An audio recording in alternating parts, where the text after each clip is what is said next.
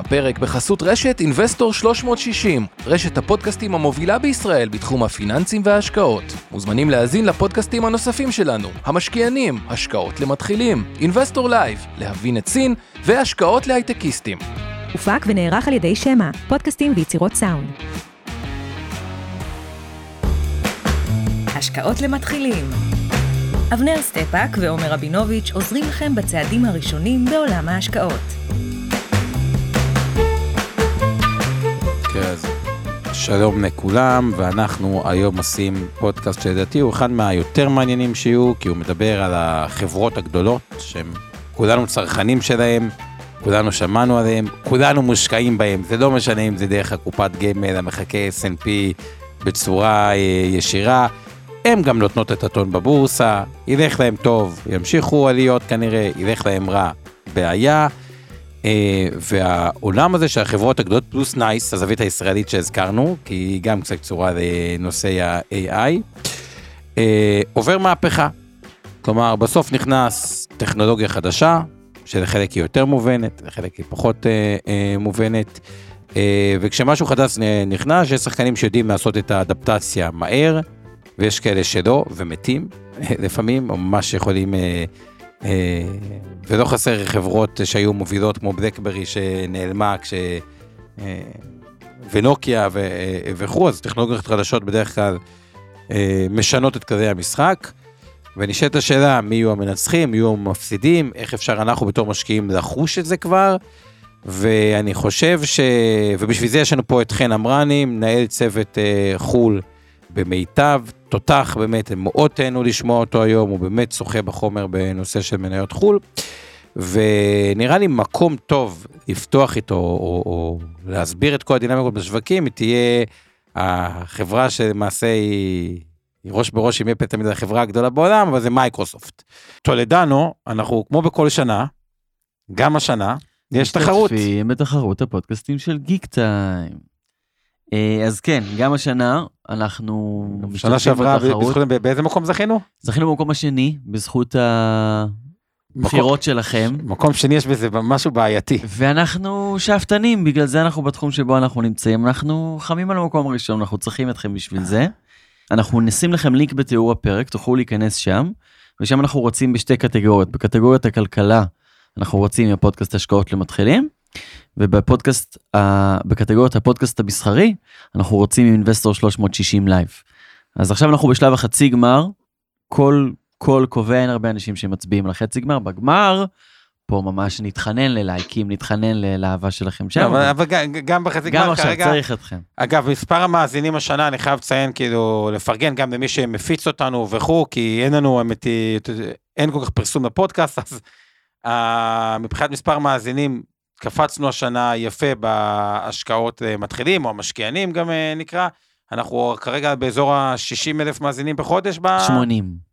לא, 80 בכל ב- הרשת. כן, 60. 60, אז זו התוכנית שצופים בה 60 אלף אה, האזנות ב... אה, יש עוד צפיות. אה, בחודש. כן. אז uh, מתוך ה-60 אלף, uh, תמיד אומרים מישהו אחר יעשה, זה כמו מישהו וזה, אבל תכלס, uh, אנחנו באמת מאמינים רק מהזווית, שכאילו, התוכן שאנחנו עושים פה, הוא תוכן, זה מה שהגדרנו גם באינבסטור וגם עם אבנר, שיצאנו למסע הזה שהוא כבר כמה שנים טובות, הוא תוכן איכותי בשביל תוכן איכותי. כלומר, אנחנו, ברור שיש אה, גופים מסחריים ויש עוד פעילויות, אבל ממש אנחנו מקפידים שהתוכן הוא יהיה תוכן טוב לשם תוכן טוב, כי אנחנו חושבים שזה מוצר נצרך בישראל, וזה הדרך כאילו לעזור לעוד אחרים להגיע אה, אלינו אם אתם נהנים, אנחנו חושבים ש... יש איזה מקום, אז כל מה שאנחנו צריכים שתעשו בשבילנו כרגע זה... להיכנס לתיאור הפרק, ובקטגוריית כלכלה לבחור השקעות למתחילים, בקטגוריית הפודקאסט המסחרי לבחור Investor 360 Live. צריך לכתוב שם ממש, Investor 360 Live והשקעות למתחילים. אה, אז חן, בוא תן כמה מילים על עצמך, ונראה לי נצלול ישירות למייקרוסופט, ואתה יכול גם להגיד לפני זה אולי בכלל על ה-AI, בין אם על ידי מייקרוסופט או בכלל, למה זה דרמטי או פחות דרמטי לפי מה שאתה חושב. היי כולם. אה, אז שוב, חן אמרני, לא מנהל צוות חו"ל, אלא אה, אנחנו עובדים כצוות, אין לנו מנהלים או עובדים, כולם רגילים. אה, ככה, לגבי, לגבי AI, אני חושב שזה קצת שאלה, כמו שחווינו אותה לפני 30 שנה לגבי האינטרנט, בכלליות, זה לא שאלה של אם יהיה, זה שאלה עד כמה זה עמוק יהיה ועד כמה הרגולטור ייכנס בנושאים האלה לעובי הקורה של פיתוח והתפתחות ופגיעה בפרנסה של עובדים או, או שאלות הרבה יותר פילוסופיות, מניח שנגיע לזה במהלך השיחה על, ה, על התמונה הגדולה של, של איך שוק ההון מסתכל על, ה, על עולם ה-AI. אז אוקיי, אז בואו נצטרך למייקרוסופט, איך היא ממוצבת בשוק, איך היו הדוחות שלה, סך הכל מכפיל לא זול, מי שלא מכיר, מכפיל 35, החברה שווה 3 טריליון דולר, רק כדי להבין, ההכנסות של מייקרוסופט זה יותר מסך התקציב של מדינת ישראל, כדי להבין את הסדרי גודל. איך היו דוחות של מייקרוסופט ואיך היא ממוצבת ככה בתוך כל העולם נכון לעכשיו.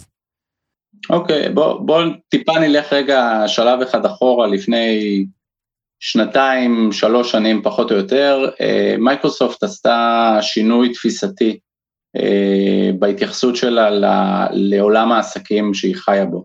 עד לפני שלוש שנים מייקרוסופט הייתה חברה שמאוד הייתה ממוקדת בפיתוחים שהיא מעניקה לעצמה, זאת אומרת, אם זה ה-365 או הפיתוחים לתחום הגיימינג עם הפלייסטיישן, משחקים וכדומה. בערך לפני שלוש שנים מה שהם עשו, הם, הם עברו סוג של shifting בהתייחסות, הם אמרו אנחנו רוצים לקחת את הכל.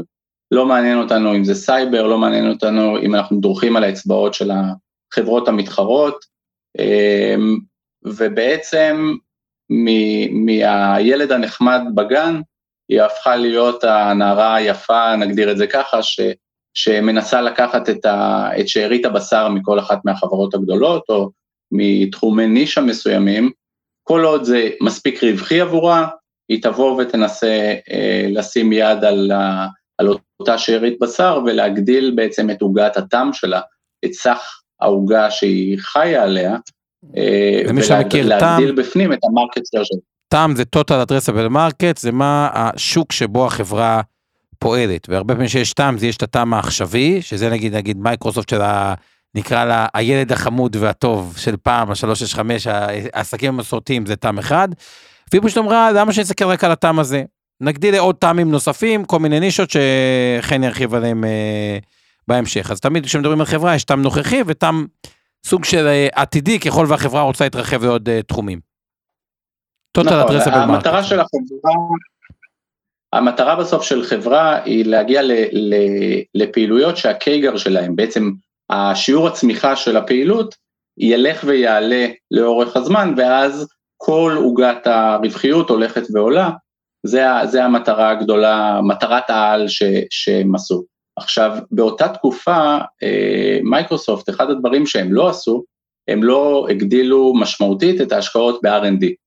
זאת אומרת, השקעות מו"פ, אה, הם הלכו ופחתו ביחס למתחרים שלהם, אם אנחנו מסתכלים על מטא, על גוגל בוודאי, גם על אפל ושאר החברות הבינוניות גדולות, יחסית הם הוציאו הרבה פחות כסף על השקעות, אה, השקעות מחקר ופיתוח, עד, ה, עד הרכישה האחרונה שהם עשו לפני, לפני כשנה, של אה, שיתוף פעולה עם אה, OpenAI, אה, לכניסה לעולמות, לעולמות ה-AI, ובעצם זה הפך את כל החברה ב-180 מעלות, והמיקוד העסקי שלה הוא הרבה יותר מוטה לרווח, ולקחת לדוגמה את ה-AWS, שהיה עולם ה cloud הגדול של אמזון, והם דר, דרך אג'ור באו והראו שהשימושים שלהם הם הרבה יותר רווחיים על הלקוחות שיעבדו איתם, מה שישפר להם משמעותית את ה-EPS, את הרווח למניה, בשנים הקרובות. אז אוקיי, באמת, איך הקרב, אוקיי, קרב אחד זה אג'ור מול AWS, גם יש פה את הזווית של אה, גוגל, אז בוא רגע, אם כבר נגעת בנקודה הזאת, תיתן לנו מיפוי של קרב הענן, מי השחקן שמוצב יותר טוב, פחות טוב. אוקיי, אז אה, באמת יש שלושה שחקנים מרכזיים, אה, AWS הראשונה בשוק והגדולה ביותר בעולם הזה, אחר כך יש לנו את אג'ור של מייקרוסופט ואז Google Cloud. בגדול הסיפור של גוגל הוא יותר, הם חלשים יותר ב pricing power, הם, הם חזקים יותר בנישות מסוימות, מה שמאפשר להם פחות לשלוט במגרש ב, בהתפתחות עתידית, זאת אומרת היכולת שלהם לבוא ולנגוס חלקים מתוך, ה, מתוך AWS לצורך העניין, שהיא הלידרית של התחום, היא מוגבלת יותר. הכניסה של אג'ור לתוך, ה, לתוך, לשילוב עם, עם ה-AI של OpenAI, אפשר להם פשוט לנגוס בנתחים, בעיקר בחברות סטארט-אפים וחברות טכנולוגיה שרצו להגיע הרבה יותר מהר אל השוק, לנגוס בנתח גדול יותר מהלקוחות החדשים, וכמובן יהיה גם לא מעט בעתיד מלחמות שיבואו גם מצד אה, פיתוחים ש-AWS אה, יקיימו, ובשביל זה יש להם שיתוף פעולה מאוד הדוק עם אה, NVIDIA, שהיא מספקת את, ה, את השבבים אה, החשובים ללימוד המכונה. אז רק כדי לשים את המספרים, AWS זה בערך כ-30% מהשוק, אג'ור כ-20 ו... תלוי מתי סופרים, אבל איפשהו בין 23 ל-5, וגוגל הרבה מאחורה רק עם 11. ביחד הם 65% מהשוק. אה, נכון. אז רגע, אוקיי, אתה אומר במיצוב הזה, אז תן טיפה, כי גם יש פה את הקרב צ'יפים וזה, אז תרחיב עוד טיפה ב, על הנקודה, כאילו, ממוצבת יותר לצמוח, כי זה גם נקודה ממש חשובה לגבי ההמשך. כרגע חד משמעית, כל עוד uh, אה, AWS וגוגל לא, לא יעניקו מלחמה ב, ביכולות AI, הסיפור הגדול הוא כאן מייקרוסופט. מייקרוסופט בסופו של דבר היא תמיד, היא תמיד uh, מראה לשוק שהיא לוקחת את, ה, את התחומים הנישתיים, אם זה לדוגמה DevOps עם GitHub, שזה חברה בת שלהם היום, בעבר היה הקישוריות לתוך, ה, לתוך ה-cloud, היא מבוצעת על ידי מערכות שיודעות כל הזמן להיכנס, להיכנס למערכת, להיכנס בעצם לענן ולהעביר את המידע מבלי שמספר אה, יוזרים במערכת של, ה, של הלקוח אה, יפגעו אחד לשני בשירות. זה, ראינו את זה בעבר, אם זה היה ב-365 אה, לעסקים, היכולת היא מאוד חשובה שהמערכת לא תפגע בין היוזרים, ואז ראינו לצורך העניין את הפלטפורמה של, שפועלת על האנדרואיד לצורך העניין, עם, אה, עם חברה בשם GitLab שהיא חברה ציבורית, אה, ממשיכה לעבוד בדרך הרגילה, בזמן שמייקרוסופט אמרה, אין בעיה, אני לוקחת את הפעילות של GitHub אליי, והלקוחות יעבדו רק עם הפלטפורמה שלי. זאת אומרת, הם יודעים לבוא, לחתוך את ה middleman בעולמות האלה, זאת אומרת, ה middleman לצורך העניין זה גיטאב וגיטלאב. למי שלא מכיר תסביר, אה, כי לא כולם הייטק, אז תסביר רק GitHub, GitHub, כאילו, מה הם בדיוק עושות. בסוף זה ה user שנכנס אל תוך, ה, אל תוך הענן. זאת אומרת, עסק לצורך העניין, ניקח חברת אה, רכב שמחזיקה 5,000 עובדים שצריכים לעבוד על הענן, אה, הקישוריות בין, ה, בין הענן לעסק מבוצע על ידי, על ידי uh, תהליך שנקרא DevOps, שזה מחבר את, ה, את שני הצדדים. זאת אומרת, את צד הענן מצד אחד ובצד השני את החברה, כדי שלא יהיו כפילויות או שלא יהיו טעויות uh, של מחיקת קבצים או יצירת uh, בעיות ב, בתהליך העבודה העסקי, כדי שהכל, תהליך הזרימה יהיה הרבה יותר נקי ופתוח. אוקיי, אז איך מייקרוסופט, כאילו, מה היא עושה שכאילו מעניק את היתרון התחרותי, כאילו, בעולמות האלה של ה... בסופו של דבר, סיפור ה-AI זה איזה דברים אני יכול לקבל ממערכת שיחסכו לי זמן או משאבים.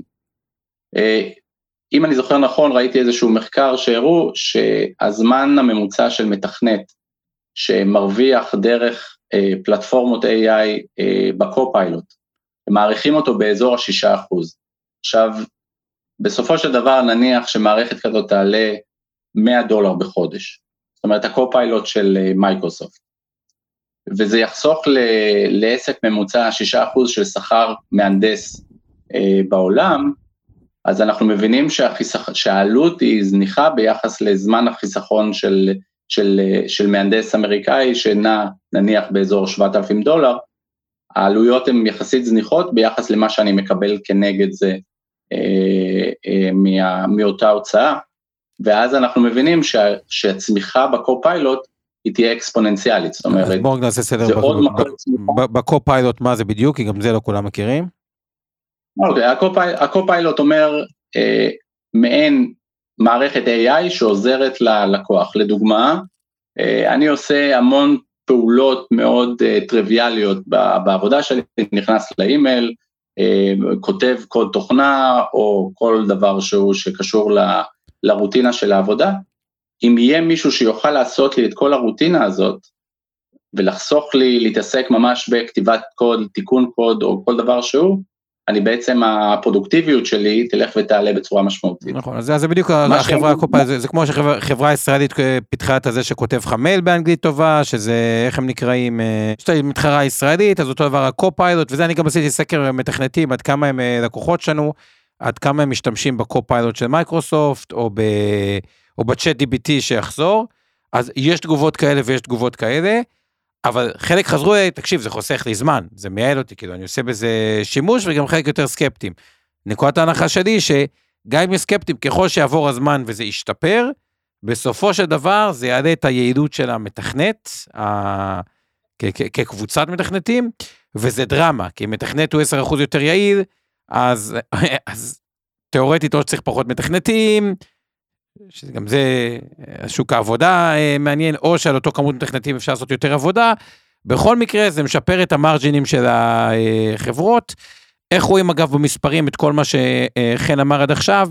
באמת רואים אם אנחנו לוקחים קצת אחורה מ-2017, בעוד הנתח שוק, כל השוק הזה מאוד מאוד מאוד צמח של ה cloud, אבל בעוד אמזון נשארו בערך עם אותו אה, נתח שוק, הקפיצה הייתה קפיצה גם לגוגל וגם למייקרוסופט, אצל המייקרוסופט היא קפיצה יותר דרמטית, מאזור ה-13% לכיוון ה-25%, כלומר כמעט הכפילה את ה market share עכשיו, את החלק שלה עכשיו. למה זה חשוב? כי לא סתם גדלים ב market, כאילו, ב market share.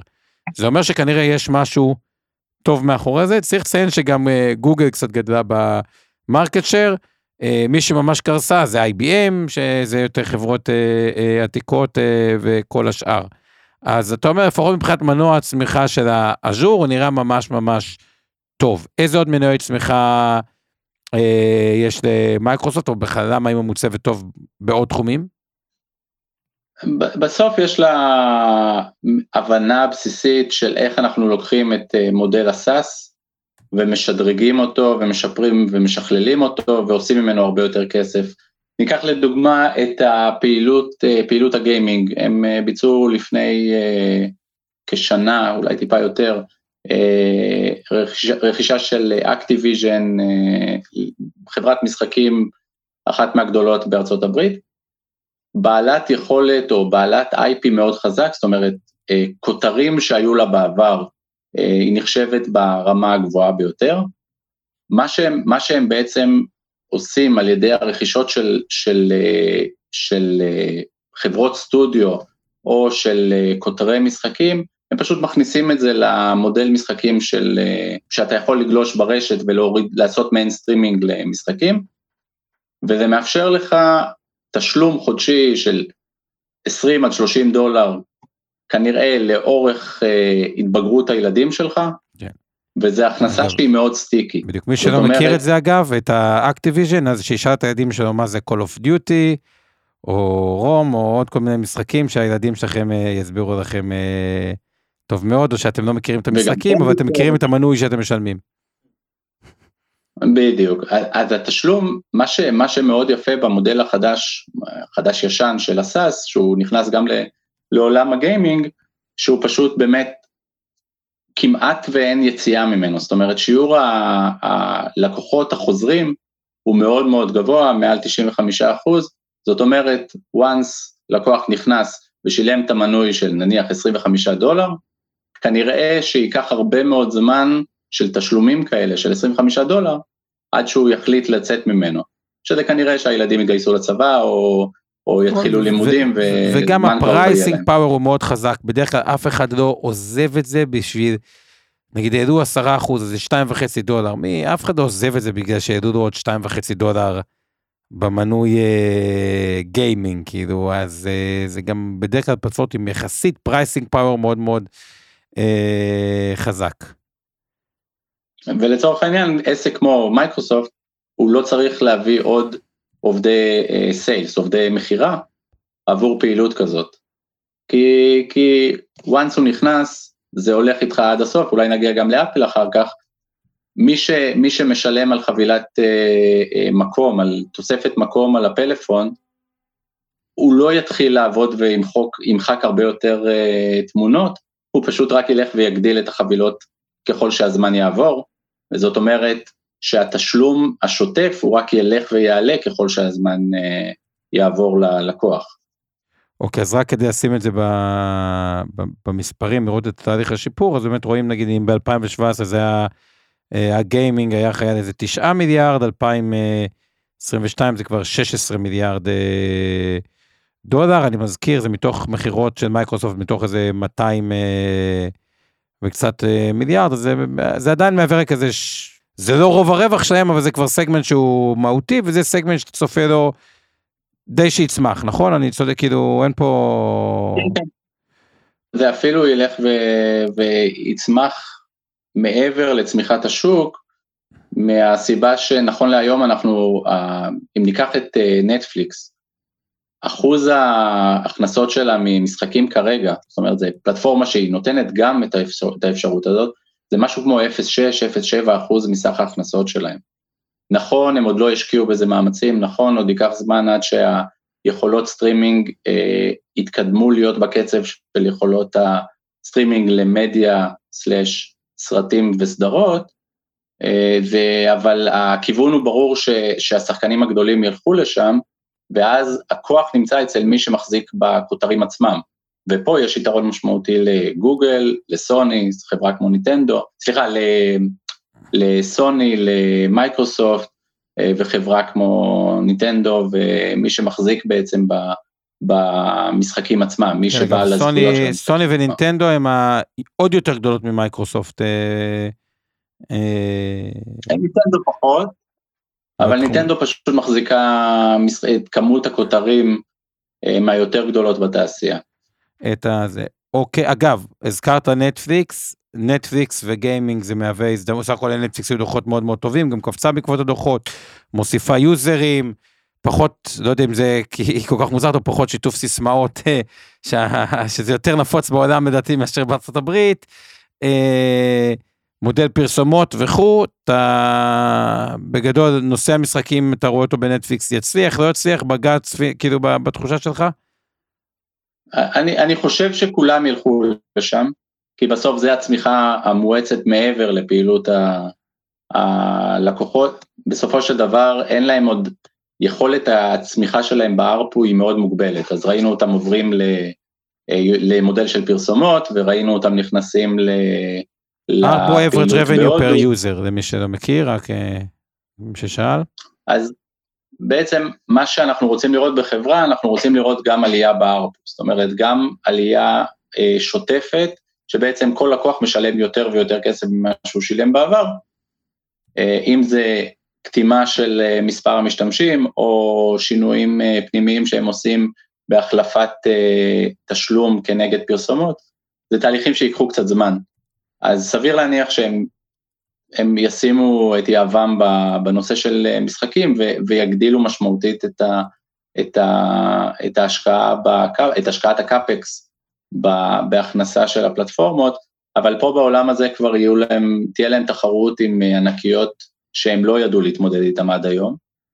אה, לצורך העניין, אם זה אמזון ואפל, שיש להם סטרימינג שהוא מאוד מקרטע ביחס לנטפליקס, סביר להניח שהמקרה הזה מאוד ישתנה, תמונה, אנחנו נראה תמונת ראי, שהחברות האלה כן יכולות להתחרות על הנושא של המשחקים, כי כי בסוף זה השקעות אדירות של אה, כוח מחשובי, שלא בהכרח רק לנטפליקס יש אותם. אה, אוקיי, בוא. ואז אנחנו נראה את השינוי. אוקיי, אבל בסך הכל, אוקיי, נגיע אולי לנטפליקס בכמה דקות אחרי זה, אבל בואו נמשיך רגע עם מייקרוסופט, כי באמת החברה, מקדישים הרבה זמן, כי לא סתם, היא בתיקי ההשקעות של כולנו, אה, דרך ה... היא נותנת את הטון באיזשהו מקום בשוק, ועוד בתחום ה SaaS. על ה Office שלה, יש איזה איומים, או לדעתך זה ימשיך לצמוח,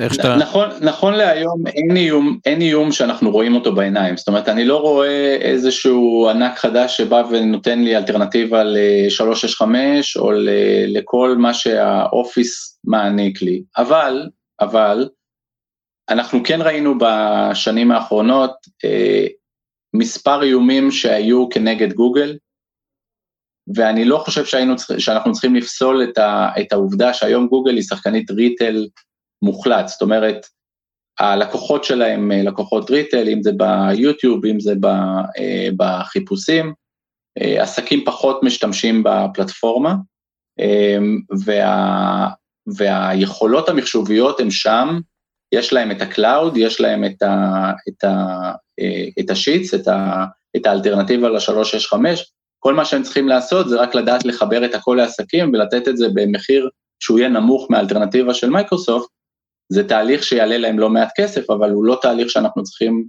להיות, אנחנו לא נהיה בטוחים שהם לא יעשו אותו בשנים הקרובות ויביאו עוד מקור צמיחה, כי אנחנו מבינים שיש לא מעט תחרות שתגיע לגוגל, אז, אז כן יכולה להיות, להיווצר תחרות בעולם הזה, זה אבל לא משהו שנכון לעכשיו הוא קיים, או היא קיימת. אז אה, אוקיי, אני חייב לציין אפילו בתוך ארגון שאני חווה בעצמי, איכשהו פעם היינו בגוגל הרי נותנים מוצר טוב, והגוגל אה, נקרא לזה אה, וידאו חינמי, אבל איכשהו שאתה עושה תהליכים ארגוניים, כל היועצי IT וזה, כולם רגילים לסביבת Outlook, ואז גורמים לך תשים Teams, ואז אתה נהפך להיות שבוי של מייקרוסופט, זה גם קרה באינווסטור, אז אתה מוצא את עצמך, ויותר קל עם אותה אה, מערכת, אז סך הכל, מייקרוסופט, אם אנחנו רוצים אה, לסכם אותה, כל המנויים, כאילו יש משהו מהזווית שאתה רוצה להגיד מילה לגבי הדוחות הכספיים? הצמיחה, הצמיחה שלהם היא פנומנלית, אתה יודע, אם ניקח אפילו גרף של 20 שנה של אה, עליית ה-EPS של אה, מייקרוסופט, זאת אחת מחברות הדגל של, של העולם המערבי, אין בזה בכלל ספק. היא לא זולה, זאת אומרת, PE שלה הוא לא נמוך, הוא אזור ה-35, 35 אם אני לא טועה. נכון, 35. אמור לצמוח בערך. לא, אבל אם אתה מסתכל על ה-PE ל-2026 זה כבר 26, וזה סביר, כלומר, הם צופים גידול של 30 אחוז ברווח בשנתיים הקרובות, ואז זה כבר לא כזה נראה נורא. כלומר, הם צמחו בממוצע... זה, בש... זה לא מעט, אבל צריך לזכור לגבי מייקרוסופט שלא תפתיע, לא יפתיע אותך עם כל תיק שתראה אותו, אתה תראה שהמניה של מייקרוסופט. יפה. זאת אומרת, הנייר הוא מה שנקרא מאוד crowded. אז, אז בוא... גם... אה, אוקיי, בסופו של דבר... הנושא של crowded, רק כדי להסביר לכולם, אז תראו, תחשבו על זה שמייקרוסופט היא חברה טובה, אבל זה גם לא סוד שהיא חברה טובה. זה אומר שכולם שם, הקרנות נאמר, כאילו גם דרך המדדים, אבל מעבר למדדים, הרבה גם קנו מייקרוסופט בלי קשר, בתיק השקעות שלהם האישי בתור retail, מנהלי קרן גידור, מנהלי קרנות נאמנות. זה אומר שככל שהיא מבצעת יותר טוב, פתאום הפרופורציה שלה בתוך התיק, היא נהפכת למאוד מאוד גדולה.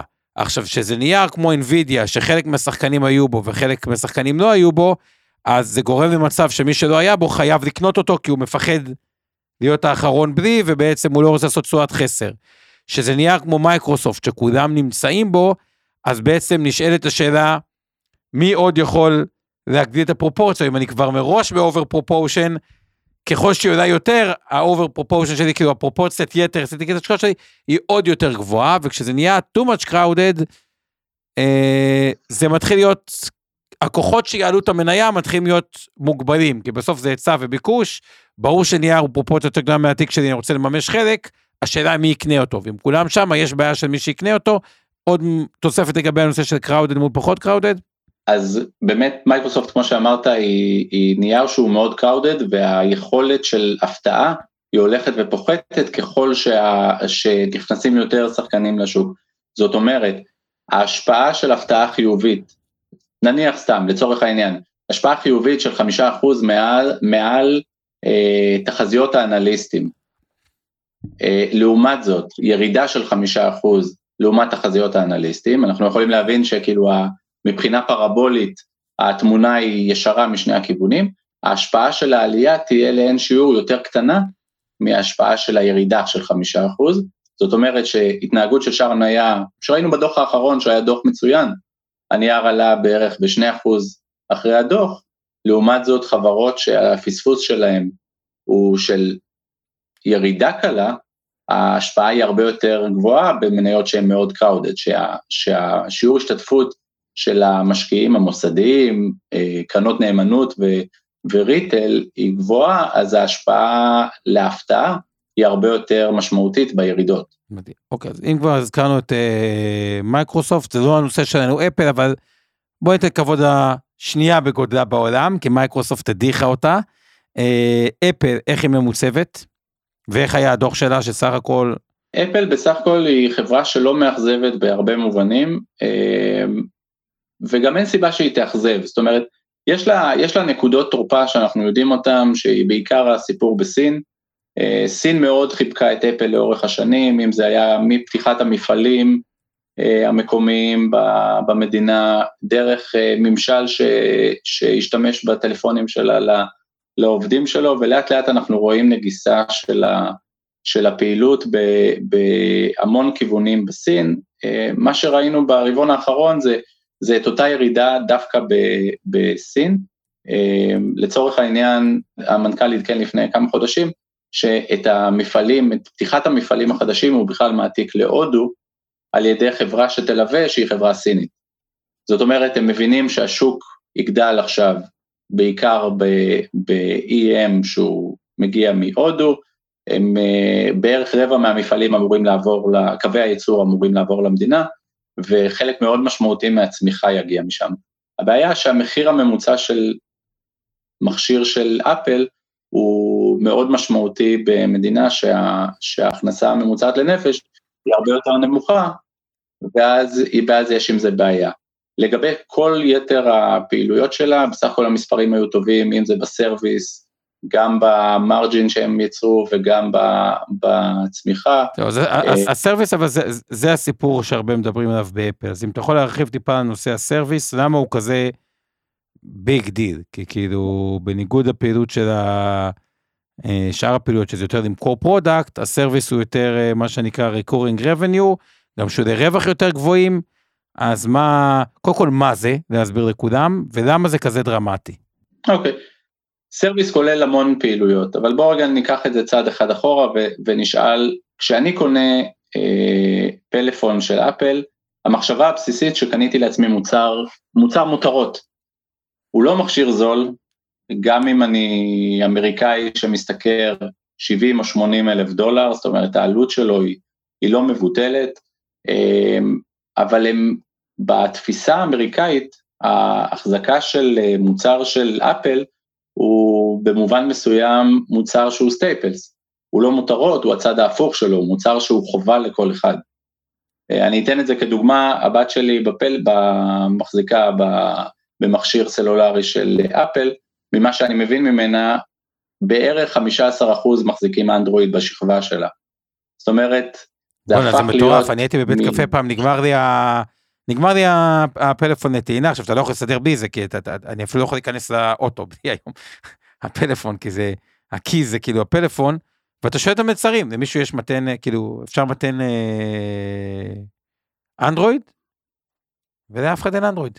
כולם זה אפל, זה מטורף, הדור הצעיר זה כאילו ממש חזק אצלם, בניגוד אגב לדור שלנו שהוא יותר, אה, עדיין אנדרואיד הוא המוביל, שזה אגב, מאוד חיובי מבחינת אפל, כי להחליף פלאפון מאפל לפלאפון אחר, אני לא רואה את זה קורה בקלות אצל אה, חבר'ה צעירים. לגמרי, זאת אומרת, תשלם לילד כסף, הוא לא באמת אה, יתייחס לזה ברצינות, מבחינתו הדבר החשוב ביותר הוא, ה, הוא השמירה על, ה, על התמונות שלו, למרות שהוא יכול להעביר אותם, ועל השמירה על, ה, על הפלטפורמות שיש לו שם. עכשיו, לצורך העניין, הדבר הזה הוא קושר אותי לתוך החברה שקוראים לה אפל. Once נכנסתי למוצר הזה, אני משתמש בהרבה יותר פעילויות משיקות. אחת הפעילויות שיש להם היא כל הנושא של הסרוויס. זה מי, אם הורדתי משחק מחשב אה, דרך ה-iOS, לא משחק מחשב, משחק לפלאפון, למובייל, כשהורדתי אותו ל-AWS, אה, אפל גוזרת בערך 30% מההכנסה של המשחק. שזה הוויכוח המטורף שהיה עם פורטנייט.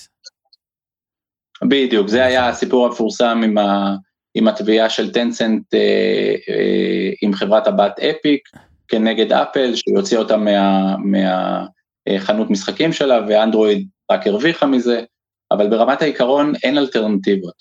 זאת אומרת, היום אני לא יכול לפתוח חנות, אה, חנות אה, נוספת בפלטפורמה של אפל, גם באנדרואיד זה סיפור מאוד בעייתי, יש, יש שיתופי פעולה ש, שגוגל שעומדת מאחורי אנדרואיד, מאחורי החנות של אנדרואיד, אה, רוצה לסגור עם, עם סמסונג, אבל זה הכל משחקי התחכמות בשביל להראות לרגולטור שעושים משהו, זה לא באמת משנה את, ה, כלומר, את, ה, את הסיפור. עכשיו הנקודה היא כזאת שפשוט ה-30 אחוז הזה שהם גובים מפורטנייט הוא יורד די לשורת הרווח, כלומר זה פעילות בניגוד ללבנות אייפון, להפיק את כל הדברים שזה פעילות יקרה, זה לשורת הרווח, זה פעילות יותר רווחית, ומה שאנחנו רואים בחמש שנים האחרונות, ששולי הרווח של אפל עלו מ-23, אה, שזה הממוצע בחמש שנים, כלומר זה עלה אפילו יותר, כי זה, זה הממוצע בחמש שנים, היום זה 26. עכשיו הנושא הזה של שיפור אחוזי רווח זה דרמטי, כי כל 2.6 שיפור ברווח, שזה בדיוק מה שקרה לנו, זה עוד 10% לרווח בלי להגדיל את, ה, את ההכנסה. ובעצם ככל שפעילות כמו ה services לוקחת נתח יותר גדול, שולי הרווח אה, משתפרים, וככל שאדם, זה יהיה נכון להגיד, אגב, גם לגבי אפל וגם לגבי מייקרוסופט, ועוד מעט נעבור לקרב ענקיות מטא וגוגל, אבל זה יהיה נכון להגיד לגבי שניהם, ככל שהעולם הופך להיות יותר קישורי, כלומר, אם האייפון היום אפילו יותר חשוב לבן אדם מהאייפון לפני חמש שנים, כי יושבים עליו הרבה יותר דבר, כאילו, נבנו הרבה יותר דברים שהם קישוריים אליו, כלומר, לעזוב את אייפון זה לעזוב את אייפון פלוס את כל הדברים הקישוריים אליו. לעזוב את מייקרוסופט זה לעבוד סביבת עבודה שהיא כבר מאוד, מת, ככל שההתממשקות או הקישוריות יותר גבוהה, ככה יותר קשה לעזוב מוצר קיים. חד משמעית, זאת אומרת, גם אם הצמיחה ב top line, צמיחת ההכנסות של אה, אפל תהיה 2, 3, 5 אחוז לצורך העניין, year over year, משנה לשנה, עדיין הקישור שהם מקבלים דרך פעילויות אחרות, שזה יכול להיות ה services, זה יכול להיות המשקפיים החדשים שהם השיקו לאחרונה. לצור... רק, רק בשביל לסבר את האוזן, ההזמנות המוקדמות לפני שהמשקפיים יצאו, הם היו לשבעה וחצי מיליארד דולר הכנסות מוקדמות של אנשים שלא יודעים מתי הם יקבלו את המשקפיים. ואנחנו מדברים לא על אה, פריט שולי שאין לנו על מה לבזבז, לבזבז, אנחנו מדברים על עלות ראשונית של 3,500 דולר, וכנראה כל התוספים, כל, כל ה accessories הנוספים, ינועו באזור ה-800 עד 1,000 דולר. זאת אומרת, לקוח ממוצע יוציא כתשלום לאפל 4,500 דולר, אנחנו מבינים שזה סכום שהוא לא מבוטל, רק בשביל שיהיה לו את המשקפיים שהם הכי מגניבים, שאפשר לשחק איתם, ו, והם מאוד שונים אגב מהמשקפיים של מטא, גם מבחינה טכנולוגית וגם מבחינת היכולות, ואת השיק שיש לאפל, זה משהו שאי אפשר לקחת לה.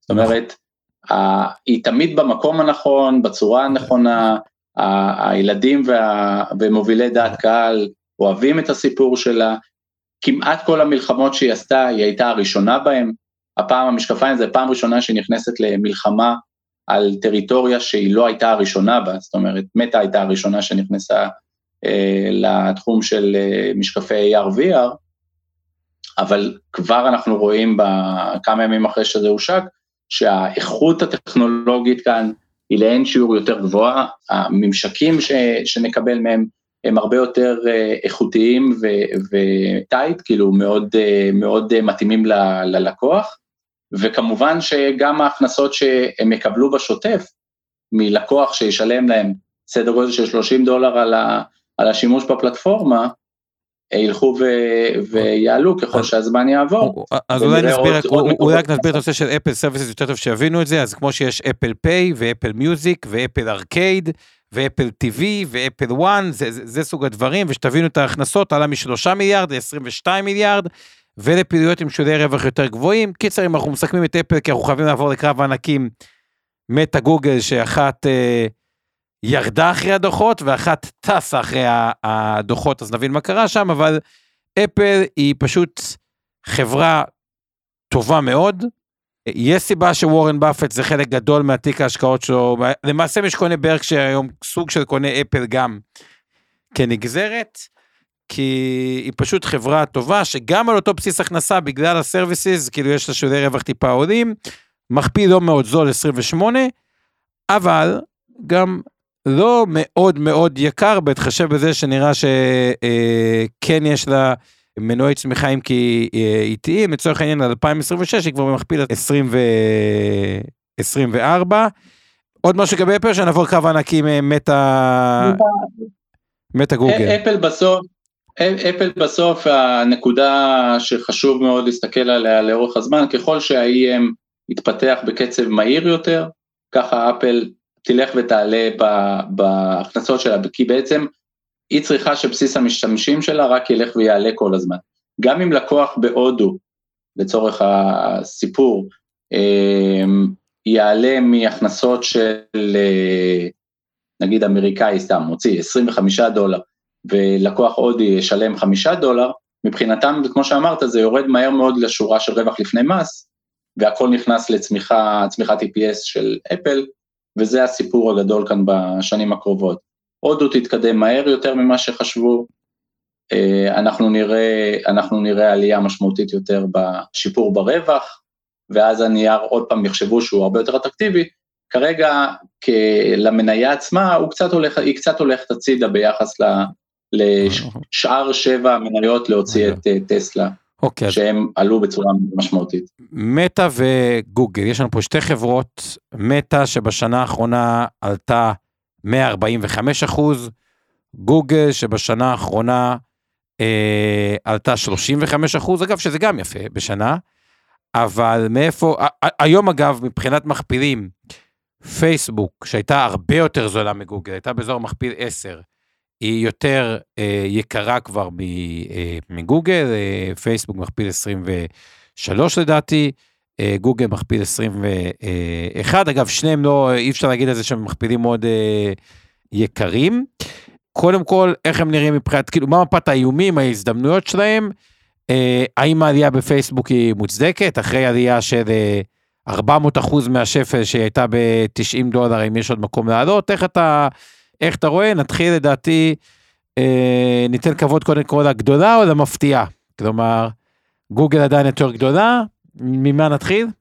אמ, תראה, בסוף נגיע לשתיהן, אז זה לא באמת משנה, אבל אה, ברמת העיקרון, ניקח, ניקח אפילו טיפה יותר משנה אחורה, אה, לאזור אוקטובר, ספטמבר-אוקטובר 2022. אני חושב ששתי המניות ירדו לשפלים שגם בקורונה הם לא היו בהם, או קרוב מאוד לקורונה, ותמחורים שהיו, לפחות אז, בדיעבד כמובן, הם נראו מצחיקים. בואו נתחיל במטא, שם, באותה תקופה שהנייר הגיע ל-90 דולר, אנחנו רק בשביל לסבר את האוזן, היום אנחנו פי חמש גבוה יותר, זאת אומרת, הנייר עשה 5x בתקופה של 15 חודשים, משהו כזה. אז לפחות המחשבה על, על מרק צוקרברג הייתה מאוד עוינת מצד, מצד השוק. הוא אמר, אני הולך בכל הכוח על המטאוורס, מלהתחיל לשנות את השם של החברה מפייסבוק למטא, ועד, ועד השקעות קפיטליות, השקעות הון שהוא עשה, שהיו מאוד מאוד משמעותיות. אם אני זוכר נכון, המספרים היו עשרות מיליארדי דולרים השקעות הון, רק על החלק של מטאוורס. אה, השוק לא אהב את זה, השוק לא האמין לו שהוא באמת יצליח אה, לנצח. היום כשאנחנו רואים את המוצר של אפל, אנחנו גם יכולים להגיד בוודאות שהשוק צדק, כי המוצר שלו באמת, הוא לא, הוא לא מספיק אה, מבחינת האיכות שלו, ו- ואין לו מספיק מפתחים של משחקים ופלטפורמות שיעבדו עליו. אבל אחד הדברים שהוא, שהוא הבין, הוא הבין שהוא עכשיו צריך לעבוד בשביל, ה, בשביל הסטריט, הוא צריך לעבוד בשביל, ה, בשביל בעלי המניות שלו. אז הדבר הראשון שהוא עשה, הוא חתך את תוצאות ה-R&D, הוא פיטר עובדים, הוא ניקה, הוא ניקה המון שורות כדי לשכנע את השוק, אני נמצא פה בשביל, אה, בשביל להישאר, ואני אעשה את החברה הרבה הרבה יותר טובה. עכשיו, לצורך העניין, האם החברה זולה או יקרה? בסוף אנחנו צריכים לשאול את עצמנו כמה החברה מעניקה לנו אה, חזרה למשקיעים. נכון להיום היא אזור ה-4%, זה מהחלקים היותר גבוהים שיש לנו במניות הגבוהות, ממניות החברות הטכנולוגיה, זאת אומרת, זה בעצם ה-free cash flow, כמה כסף החברה מייצרת ביחס ל... ביחס ל EV, ביחס לשווי העסק בניכוי... בדיוק, אז המכפיל שהוא מדבר עליו זה נקרא EV ל-EBITDA, מכפיל תפעולי, הוא כרגע נמצא ב-19, שזה אגב יותר זול ממייקרוסופט לדוגמה, או מאפל, אגב כבר לא הרבה הרבה הרבה יותר זול. היה הרבה יותר זול, כרגע היא פשוט מאוד uh, עלתה. אגב, גם לגבי ההערה שאמרת מקודם, אז רק כדי לשים את הפרופורציה, אז ה-R&D בפייסבוק, כדי לשים את זה במספרים, הוא 36 מיליארד, 37 כמעט מיליארד דולר, מתוך הכנסות של 137. אז אנחנו מדברים שה-R&D הוא ממש נתח משמעותי, 25 אה, אחוז, במייקרוסופט הוא 10 אחוז, כדי להבין עד איזה פער ב-R&D מתוך ההכנסות, כלומר, מייקרוסופט מכניסה יותר, ולמרות שהיא מכניסה יותר, עדיין האבסולוטית גם ההוצאות R&D במייקרוסופט הן יותר נמוכות מההוצאות R&D ב... אה, במטא, מה שאומר שלמטא יש המון הוצאות R&D, מה שאומר שני דברים, או שיש להם פיתוחים עתידיים טובים, או שגם יש להם מקום להתייעלות, כלומר, גם זה וגם זה בשורה טובה מבחינתם, אבל עדיין, 5x על הכסף, מה, מה, מה קרה שהשוק פתאום... בסוף, הסיפור הגדול מעבר לחיסכון בהוצאות שהם עשו, ו...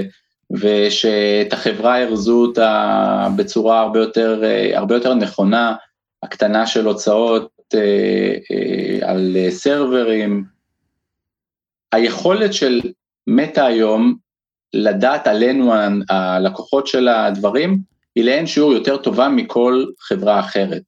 זאת אומרת, מייקרוסופט יודעת עלינו נישות מסוימות, יודעת עלינו בעבודה מה אנחנו עושים, יודעת איך אפשר לייעל אותנו, יודעת אולי על הרצון שלנו לשחק במשחקי מחשב, היא לא יודעת עלינו את הכל. אנחנו נמצאים, אנחנו קמים בבוקר, בשעה שאנחנו קמים וכשאנחנו הולכים לישון, מטא מלווה אותנו לכל אורך היום.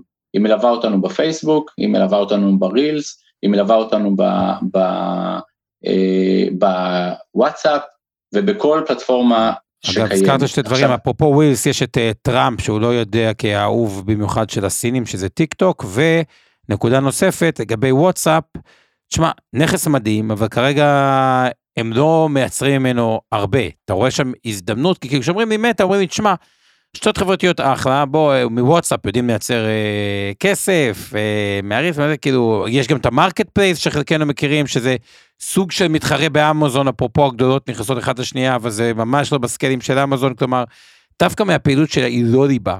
יש לך איזשהו input מעניין לתת לנו?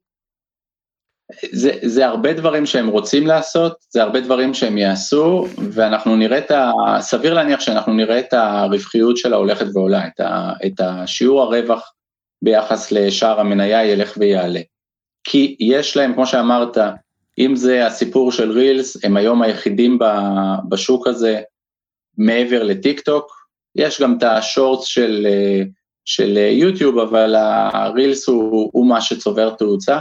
ההכנסות שלו כרגע הן אפסיות, וברור לנו שאפשרות של אה, טראמפ עולה לשלטון, או לפחות עושה רעשים שהוא, שהוא רוצה להוציא את הפלטפורמה של טיק טוק מארצות הברית, אנחנו מדברים כאן על, אה, על אה, לקוח חדש שרק מחכה להיכנס כתחליף. וכמוה יש לנו את, ה, את, את הסיפור של אקס וטסלה ואילון מאסק, שאנחנו מבינים שהוא מאבד אה, כמות גדולה של משתמשים, ויש לנו את האלטרנטיבה של, אה, של אה, מטא כתחליף. זאת אומרת, נכון להיום לא כל התותחים יורים במטא, ציינת את, את, את הוואטסאפ, ציינת את הרילס, ההכנסות שלהם הן יחסית נמוכות, ו, וברור שחמש שנים מהיום הסיפור הוא ייראה הרבה הרבה יותר טוב כלפיהם, ונוסיף לזה עוד דבר אחד, ש...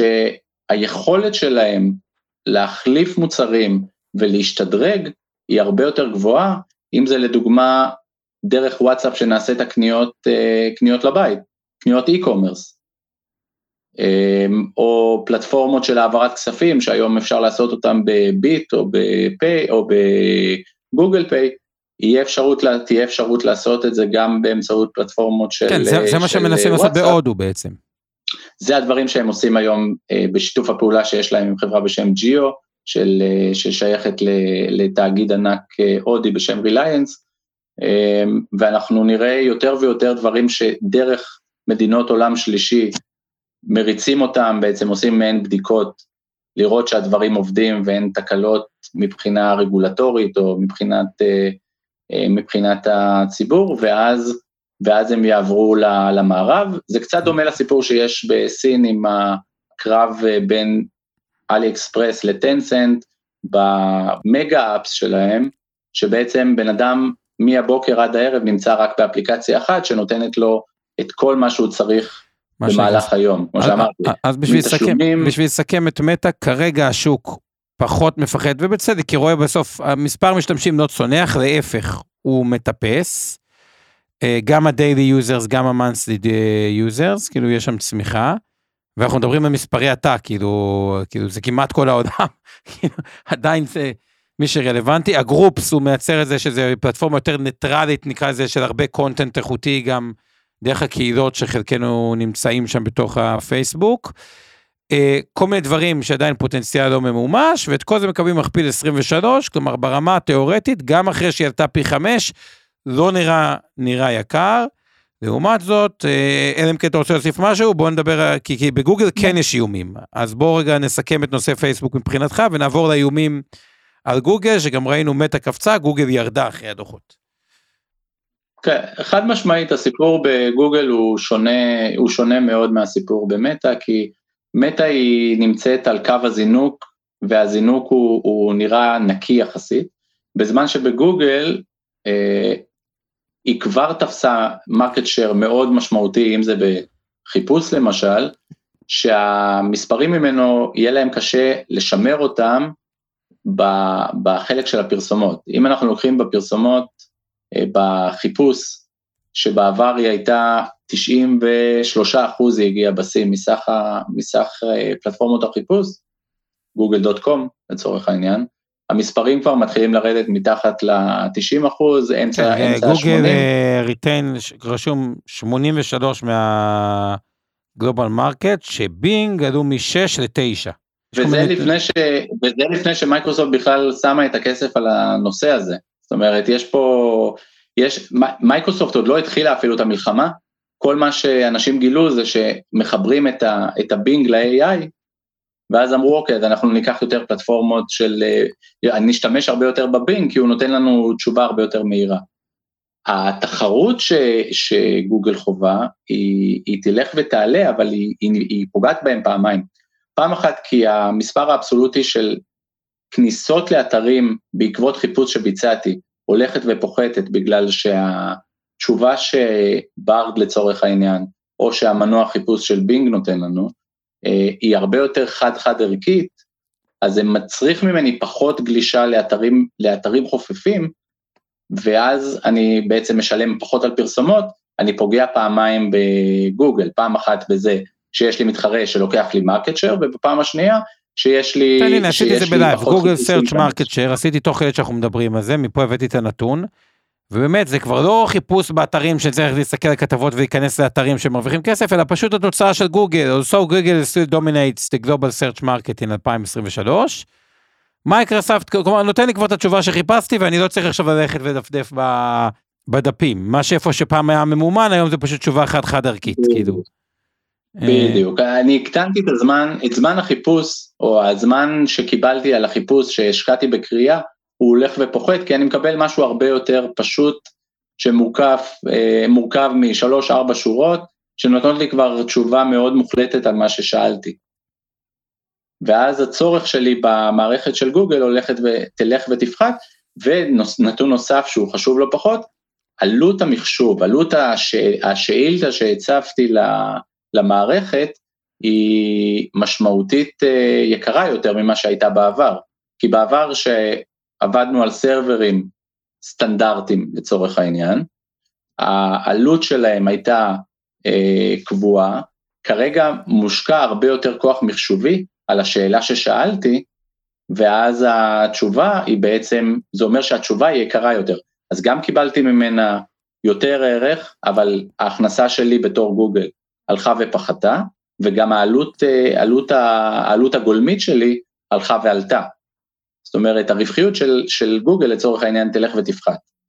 אה, אוקיי, אז גוגל נקרא לזה חברה במכפיל טוב, אבל אם דווקא פה בניגוד להזדמנויות, פה יש איזשהו מעט איום על ממש הליבה, על הפרה עצמה, על פרת המזומנים עצמה, יש טיפה איום, שזה... אם אתה צריך לדרג אגב בין פייסבוק לגוגל, אז uh, אם היית צריך להחזיק את אחת המניות, הנטייה שלך? בוא, בוא, בוא נעשה את זה רגע עכשיו בצד ההופכי שלו. הפרי קאש פלו ששתי החברות מייצרות, מטא מייצרת בערך 4, 4, 4.2 אחוז היא תייצר השנה רווח, זאת אומרת על כל דולר ש, שהחברה שווה, זה ה-EV שלה, היא נותנת לי 4.2 סנט במודל הכנסה שלי ממנה. בגוגל טיפה יותר. גוג, גוגל נותנת קצת יותר, היא נותנת לי בערך חמישה אחוז. נכון. אבל אז אני צריך לשאול את עצמי חמש שנים מהיום. עכשיו, האם חמש שנים מהיום, כמו שדיברנו, שההכנסות מפרסום, מחיפוש, הם היו 93 אחוז, ירדו לאזור ה-83-84 כן, גם זה יש לך, נתון אחד זה 91, נתון אחד זה 83, תלוי, יש שתי תשובות לאותה שאלה. הכיוון הוא למטה. זאת אומרת, נכון. הכיוון הוא למטה גם כי התם הולך, ילך ויתכווץ, אמנם נשאל יותר שאלות, אבל בזמן בדיקה הוא ילך ויפחת, אה, אז זה מנוע אחד, וגם בעולם האדברטייזינג, הפרסומות, המספרים שיוטיוב מציגה, הם נמוכים יותר מהתעשייה.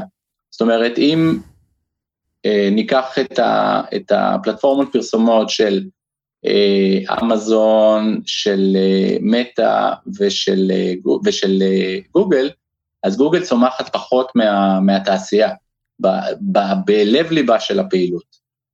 אז אני לוקח, אם, אם נריץ את עצמנו חמש שנים קדימה, נראה ש, שהתמחור שהוא זול יותר כרגע, כנראה היא תהיה שווה פחות, אם הם לא ימצאו אלטרנטיבות לפעילויות ה retail. וכמובן שצריך לזכור ש... אמ, שמושתתות על אה, פרסומות הן אה, הרבה יותר ציקליקליות, זאת אומרת נכון, המחזוריות של המניות היא גבוהה יותר. עכשיו דבר נוסף אני רוצה רגע להגיד אה, שנעבור לזווית הישראלית. נייס אולי לתת כן מילה אחת על אנבידיה כאילו כי פשוט אי אפשר שלא לאור מה שקורה אבל לתת את הדוגמה של הנושא של overcrowded undercrowded. מטא מבחינת ה retail דווקא הייתה מניה קרנות גידור מאוד אהבו אותה. אנשי מקצוע מאוד אהבו אותה כי המודלים העסקיים שלהם, הם נראים טוב במספרים, אוקיי? גם אנחנו עשינו פודקאסט על... אה, כשהייתה באיזה 200 ומשהו דולר, ואז היא ירדה ל-90, אז כאילו... ואמרתי, תשמעו, המספרים נראים טוב, אבל עובדה שהיא ירדה. אבל הציבור פחות אוהב את מטא, כאילו, לא יודע, יש קטע שכאילו הציבור יותר... אה, סתם, נגיד, אה, אפילו את אבא ששאלתי ככה זה, הוא בחיים לא השקיע במטא, כי מטא כאילו מבחינתו היא evil, אוקיי? נקרא לזה ככה. וכשמשהו, ואז הרבה מה retail לא היה שם, ואז כשמשהו כזה מפתיע לטובה, אתם רואים את הזינוק, בניגוד למייקרוסופט שהיא הרבה יותר ניטרלית, אז כולם סבבה עם להחזיק מייקרוסופט, יש פחות לקוחות retail שיהיו over proportion על מטא, אז זה כאילו דוגמה לנושא של כאילו, אם תפסנו גם מניה טובה זולה שהיא undercrowded, אם היא תפתיע לטובה יש יותר פוטנציאל עליות. נראה לי נעבור מילה לאנווידיה ומילה על נייס ונתחיל אה, אה, לסכם ככה מבחינת הזמנים שלנו. אינווידיה זה פאר היצירה, פשוט אה, כל דבר שהחברה עושה הוא, הוא השתלב לה ועבד לה אה, בשנתיים האחרונות. אנחנו רואים את ההזמנות שכל המגניפיסנט 7 אה, מבצעים למנועים שלהם, למערכות מחשוב שלהם, לפעילות ה-LLM. LLM, תסביר טיפה, תרחיב טיפה את ה-LLM. לא, זה בעצם הבדיקות, הבדיקות שעליהם מבצעים את ה-AI, זה בעצם ביג דאטה שעושים עליו ניתוחים כדי לקבל תשובות על שאלות ששואלים את המערכת. אז נכון לעכשיו הם, הם היחידים שמייצרים אה, מערכות שמאפשרות את, ה, את הבדיקה האיכותית.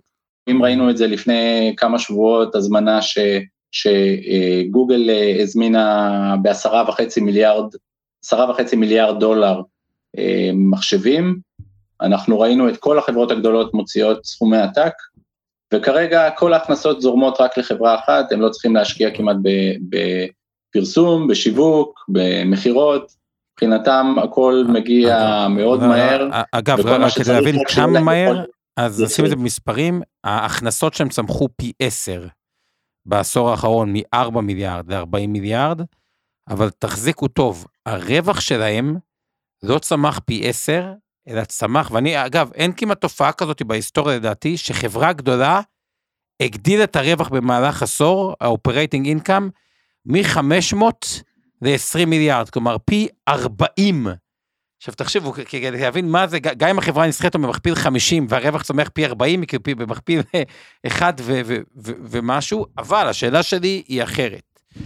כשחברה מתחילה לקחת, ובסוף זה בא על חשבון מישהו הרווח הזה, כל כך הרבה, מונופול, כמו שיש את ASML, שזה החברה שמכינה את המכונות ל Taiwan Semiconductors, ופשוט אין לה מתחרים, אז יש לה אינסוף pricing power, או בכלל שיש אה, יש דיבורים בחברות הגדולות, גוגל קצת, אה, אפל, נעשה צ'יפים משלנו, אתם לא יכולים אה, לסחוט אותנו ככה, במרכאות אני אומר את זה, כלומר, יש סיכון או פשוט זה נראה one way ticket, כאילו צמיחה בהכנסות אינסופית.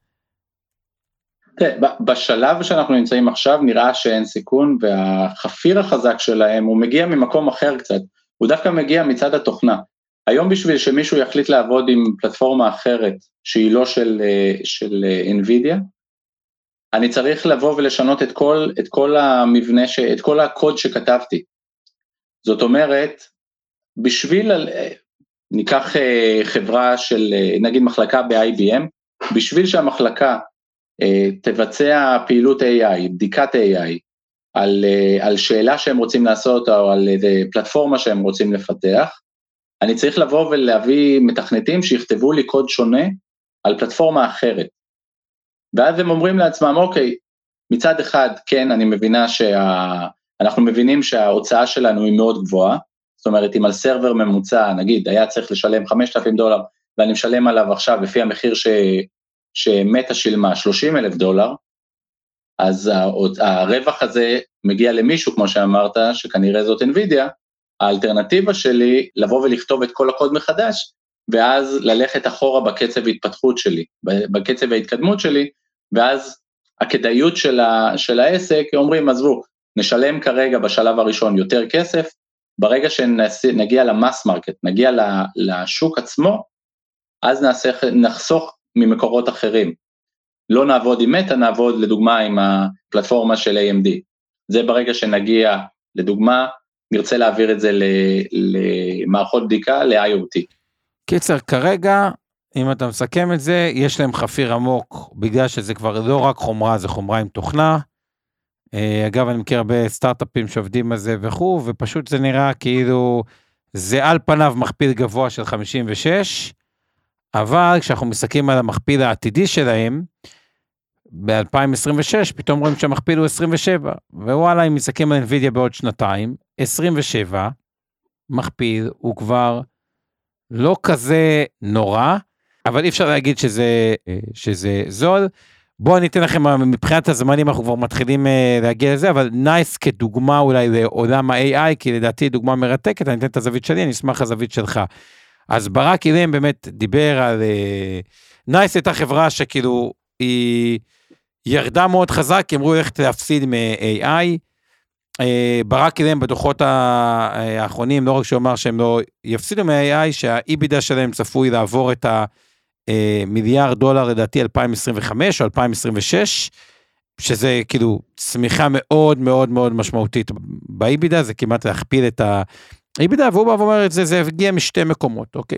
מקום אחד זה שאנחנו בעצם יודעים להעניק ללקוחות, כאילו כל הדאטה של הלקוח יושב אצלנו, והרבה רוצים, יש שם איזה תוכנה, CX1, לא ייכנס לזה, שכל הדאטה יישב על פלטפורמה אה, אה, אחת, ולא רק שאנחנו יודעים לעשות את זה, אנחנו גם יודעים אז לתת את השכבה הנוספת של ה-AI, רכשנו אה, חברה נוספת, ואז מה שיקרה, אנחנו גם על בעצם מהלקוחות הקיימים שלנו יודעים להוציא יותר כסף, אז זה יגדיל לנו גם את שולי, גם את ההכנסה וגם את שולי הרווח, כלומר נרוויח מ-30% שולי רווח, נעבור ל-35% שולי רווח, וגם ההכנסה תגדל, וגם בחברת AI יש לקוחות שיצטרכו את ה basic של נייס, וגם בגלל שלמתחרים שלנו לאו דווקא יש אה, את ההצעה המשולבת, מה שנקרא המוצר של פעם של ה-call center, או כל דאטה, וגם את ה-AI, אז אנחנו גם לוקחים market share ממתחרים שלנו, והכל נראה ממש טוב, ואגב, צריך להגיד לזכותו של ברק, אה, של ברק מנכ"ל נייס, הוא די עשה delivery למה שהוא עשה עד היום, זה מה שהפך את החברה לגדולה.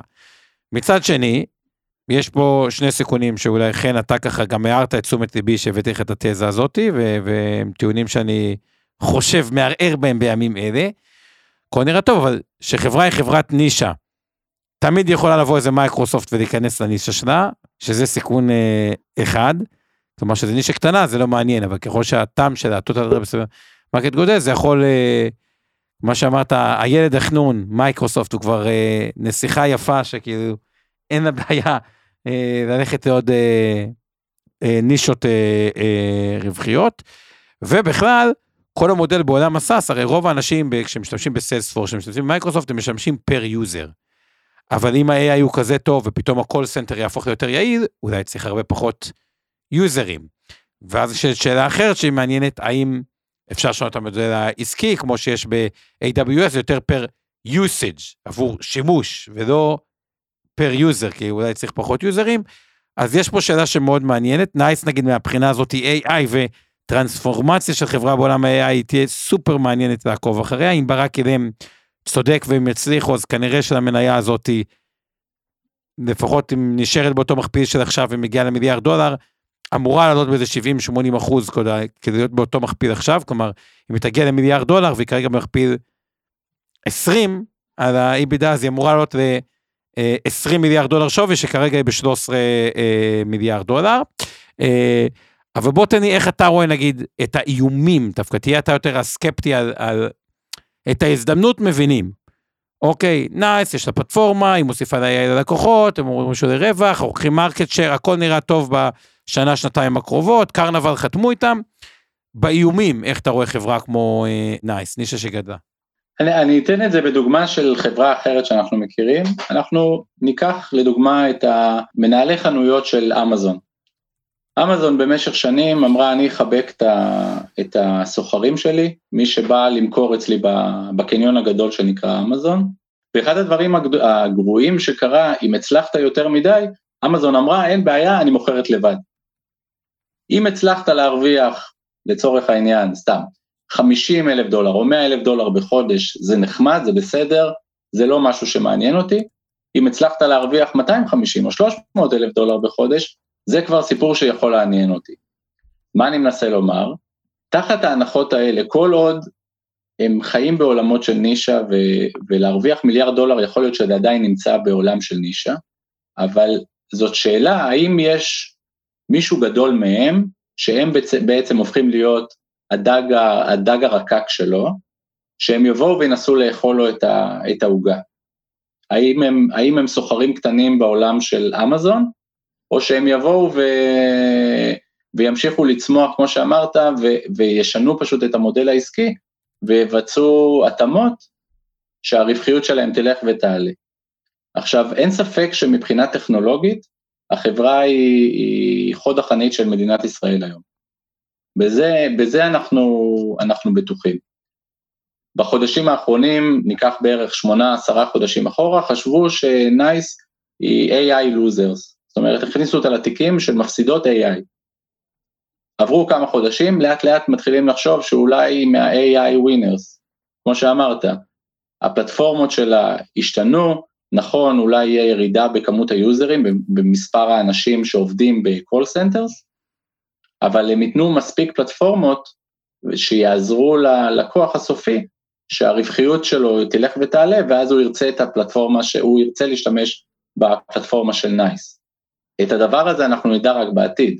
זאת אומרת, האם יהיה לה תחרות קשה שתלך ותפגע לה ב margin, או שההשתכללות של השוק רק תגדיל את ההכנסות אה, ותלך ותעלה. זה שוק של ה-customer service אה, software הוא צומח ב-20% בשנה בערך, אז אה, זה הזווית הישראלית שמאוד uh, מעניין. אני ראיתי ברק אילם די עומד במה שהוא אמר. אגב, Salesforce, כאילו בתוך התחום הזה של ה contact, Salesforce היא הענקית.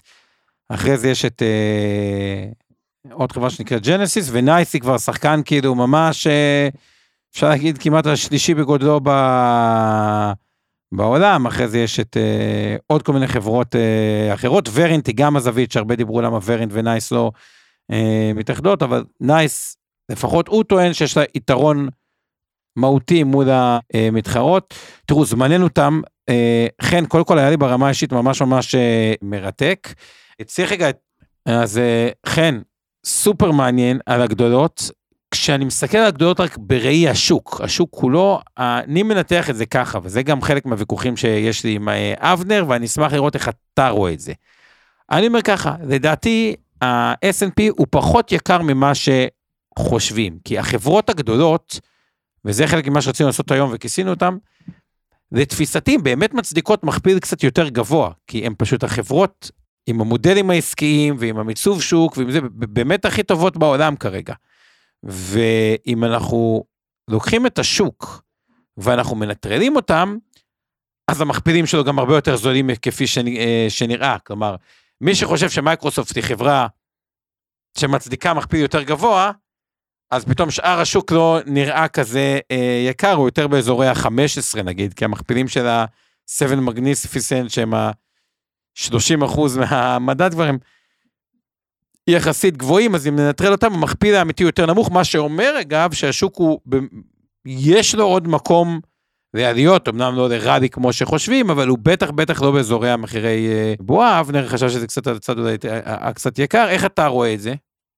בסוף את הכדור בדולח השארתי בחדר השני, אז אני אעדכן אותך אחר כך, אבל אה, ברמת העיקרון, כמו שאמרת, כשאנחנו מנתחים חברה לחברה ומסתכלים על זה בוטום אפ, אז כן, חד משמעית, הסיפור של שבע המניות הגדולות, שהן מה שגורמות לשוק להיות יקר, המכפיל הממוצע הוא 15 וחצי של 493 המניות האחרות, שהוא דומה אגב למכפיל באירופה. בשני המקרים הצמיחה היא חד ספרתית נמוכה, 2, 3, 4 אחוז, באותן חברות גדולות הצמיחה היא דו ספרתית, השיפורים הם קורים עיר עובר עיר כבר כמה שנים טובות, וסביר להניח שחלק לא מבוטל מהם גם ימשיך להיות בשנים הקרובות, ובגלל זה ארה"ב צריכה לקבל מכפיל רווח גבוה יותר. האם היא יקרה או זולה? אה, על פניו נראה שארצות הברית תמיד מנצחת. בתקופות שפל הם לא עושים, הם לא עושים יותר רע מ... אה, התשואות בארצות הברית לא יותר, לא יותר רעות מהתשואות באירופה ובתקופות uh, גאות התשואות חד משמעית בארצות הברית טובות יותר, ככה שכנראה שחברות טובות צריכות לקבל מכפילים טובים יותר לאורך זמן. והמספר חברות או המשקל של החברות הטובות בארצות הברית הוא גבוה יותר מכל מקום אחר על הגלובוס. וזאת הסיבה ש, שהתמחור שם הוא, הוא הוגן יותר. אז אה, אני נוטה להסכים, ובאופן כללי התזה שלנו באינבסטור דווקא בתחום ה-value investing, ההשקעות אה, ערך, ישראל מהווה מקום ממש טוב, אגב, סתם ניקח כפיננסים, אני חושב שככלל אצבע, בנקים ישראלים הם פחות מסוכנים מבנקים אמריקאים, זו מדינה פחות אה, ממונפת, שזה נגיד תחום יותר של אה, מדינה פחות ממונפת, אשראי יותר צומח, ביקוש, אבל לא רק, בכלל, ועוד, עוד תחומים בתחום הפיננסים אה, בארץ, תעשייה וכו', אפשר לקבל פה דברים טובים. שזה מגיע לטכנולוגיה, השוק האמריקאי הוא השוק הטוב בעולם, ואני חושב שדווקא תמהיל בין ארה"ב לישראל הוא תמהיל אה, די אה, מנצח. אחד מקבלים את המכפילים הזולים, באחד מכפילים קצת יותר גבוהים, אבל עם החברות איכותיות בעולם. ודרך החברות הגדולות רואים שהוא לא זול, לא, לא זול כולם מסכימים, אבל לדעתי בתוך הוויכוח יקר או יקר מאוד, בהתחשב באיכות החברות, אם תיקחו חברה כמו NVIDIA, אמנם היא מכפיל גבוה, אבל שהגדיל את הרווח פי 40, אז כאילו, זה משמעותי, זה קצת פחות יקר ממה שזה נראה, ומה השוק כבר יעשה, זה תלוי גם בריביות ובעוד הרבה דברים נוספים. חן, היה סופר מעניין, תודה רבה לך, אה, תותח. אה, בצוות. אגב המוסדיים, שתכירו איך שזה עובד, כאילו מה כן, כאילו במיטב בהקשר הזה, או שאנחנו מראיינים, אצל המוסדיים יש שתי אסטרטגיות, במסלול הכללי ניקח את זה. אסטרטגיה אחת, היא אומרת אנחנו קונים מדד, בדרך כלל דרך חוזים, כי מבחינה מיסויית זה יותר אה, אה, טוב, אבל קונים את המדד, בין אם זה ה-S&P, הנסדק, ואסטרטגיה שנייה זה מה שנקרא, בקונביקשנים הגדולים, נותנים איזה משקל יתר במניות הספציפיות. ופה הגופים מתחלקים לשתיים, יש יותר את הנושא שנקרא לזה גישת אה, אה, ילין או מור, שזה הם אומרים אנחנו רק ב-S&P, ויש אה, גופים שהם גם אומרים אוקיי, ברור שה-S&P והנאסדק, אני מדבר רגע על ארה"ב, יהווה את המשקל גדול, כי בסוף יש, הולכים לכיוון איזשהו, אה, אה, אף אחד לא רוצה להיות רק עם פינות, אבל גם נותנים לנושא של אה, אה, אקטיבי, ומתוך זה הידע העמוק שאתם רואים אצל אה, חן. אה, ותודה רבה, וככה בטוח שנסתייע בך עוד אה, בהמשך. ביי בינתיים, ונתראה בפרק הבא, ולא לשכוח להצביע בגיק טיים, תיאור הפרק. הפרק בחסות רשת אינבסטור 360, רשת הפודקאסטים המובילה בישראל בתחום הפיננסים וההשקעות. מוזמנים להאזין לפודקאסטים הנוספים שלנו, המשקיענים, השקעות למתחילים, אינבסטור לייב, להבין את סין, והשקעות להייטקיסטים. הופק ונערך על ידי שמע, פודקאסטים ויצירות סאונד.